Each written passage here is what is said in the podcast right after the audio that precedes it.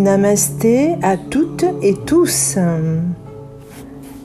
Cette semaine sera le 14 octobre, la nouvelle lune, Chitra, dirigée par Mars, en Vierge, Soleil et Lune, qui navigueront avec Mercure, Natchatra, Asta, qui est dirigé par la Lune. Ce sera également l'éclipse annulaire de Soleil, le 14 octobre.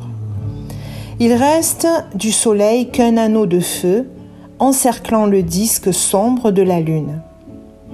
Et après cette nouvelle lune, le nouveau mois du calendrier lunaire indien sera marqué par le début du mois Ashwini, dirigé par Ketu. Le début de l'automne a continué avec une atmosphère nous restituant la chaleur, la douceur, l'éclaircie d'une fin d'été. Nouvelle lune en vierge, dernier signe d'été. La rentrée des classes, du travail, des activités sportives, culturelles sont faites. On rentre réellement dans ce cycle scolaire 23-24. La Vierge, signe qui nous invite à apprendre l'humilité la Vierge où l'énergie de Mercure règne en grand seigneur. Nouvelle lune en Natchatra Chitra, lune et soleil accompagnés de Mercure en Natchatra Asta. Chitra est dirigé par l'énergie de Mars et Asta par l'énergie de la lune. Chitra est également la Natchatra de Ketu en balance. Ketu, le passé, tout ce qui a attrait à ce que l'on a appris de nos expériences, de notre lignée, de nos ancêtres. Énergie de Mercure et Mars, des fonctions très importantes, penser et agir. Mercure régit le mental et non l'intelligence, c'est-à-dire le style d'intellect que l'on possède. Communiquer, échanger, raisonner, parler, écrire, faire preuve d'adresse, d'inventivité, de légèreté, d'éloquence et de finesse. Sa position en maison cible le domaine vers lequel la curiosité se tourne naturellement, où l'on est le plus à l'aise pour s'adapter et exercer son habileté. Son action est filtrée par l'élément du signe où il se trouve. En cette nouvelle lune en vierge en signe de terre, le réalisme, le bon sens et le souci d'efficacité et de durée sont bien présents. Mars est associé à l'activité, au courage, à l'audace et au besoin de prendre les choses en main. Il décrit la vaillance, le profil de battant. Pas toujours évident de s'exprimer quand on n'est pas sûr de l'action, ou l'inverse, on décide de passer à l'action ou on n'a plus le choix que de passer à l'action, toutefois l'expression est figée, mal engagée comme je dis souvent. On n'a pas les mots et en vierge on a le souci de faire bien tout en étant humble. C'est un vrai exercice d'équilibriste. L'aspect Mercure-Mars dissonant renvoie au concept de polémique.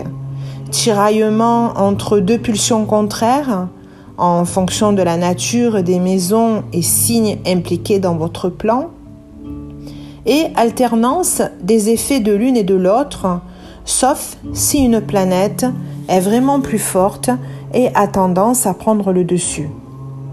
Cet aspect dynamique apporte des ressources de pugnacité, une fois surmonté le problème initial. Une dissonance entre deux planètes, même si elle est délicate, à maîtriser et à vivre dans, une, dans un premier temps crée une forte énergie qui permet, selon sa maturité et sa capacité, à transformer ce défi en atout pour son évolution et son épanouissement. En cette nouvelle lune, Chitra, énergie de Mars, en signe dirigé par l'énergie de Mercure, plus la planète Mercure physiquement présente en domicile, en Vierge, on est invité à exprimer cette nouvelle période qui s'offre à nous, ce que nos émotions ont besoin de dire et ce que notre âme a besoin de réaliser. Chitra est la perle luisante non visible de nous, qui se protège derrière notre carapace. La divinité gouvernante de Chitra est Vashtri, l'architecte céleste, le beau-père de Surya, soleil, celui qui fait le monde. Alors, élagons la vie matérielle et la lumière intérieure fera son apparition.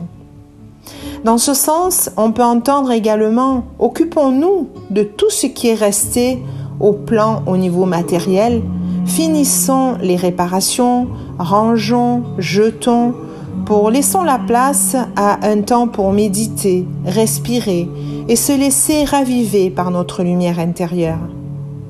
Même internationalement, il y a la volonté de travailler pour la justice et la paix.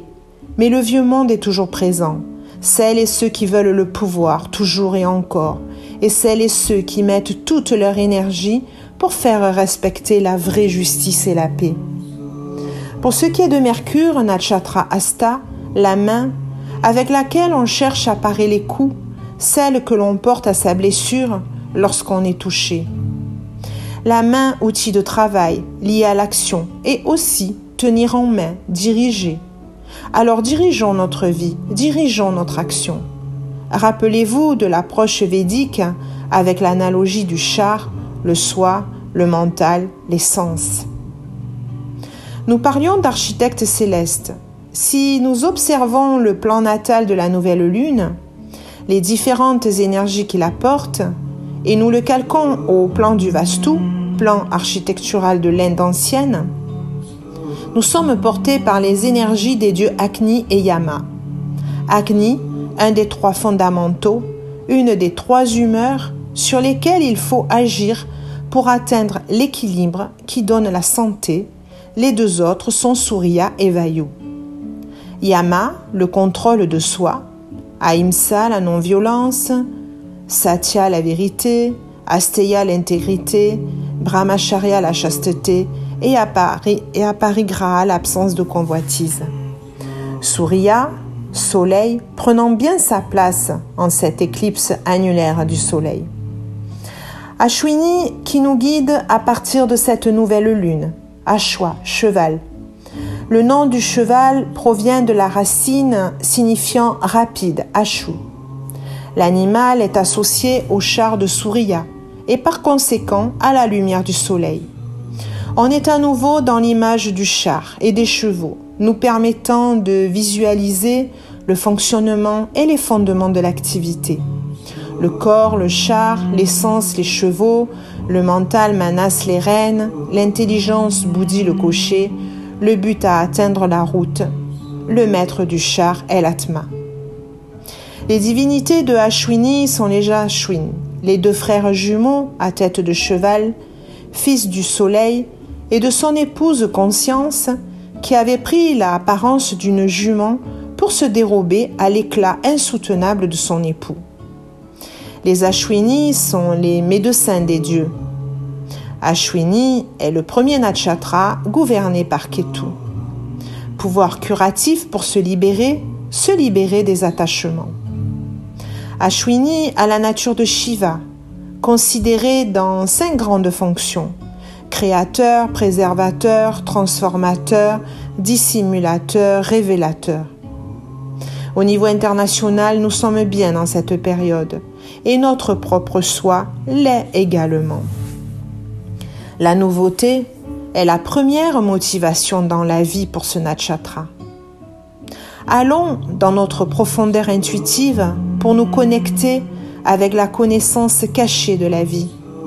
Ashwini est l'Usha, l'aube. Alors, relions notre âme avec le passé.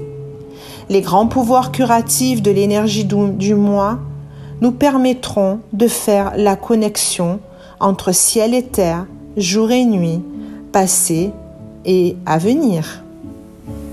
Je vous souhaite une belle semaine, une belle nouvelle lune, une belle éclipse et un bon nouveau mois. À la semaine prochaine.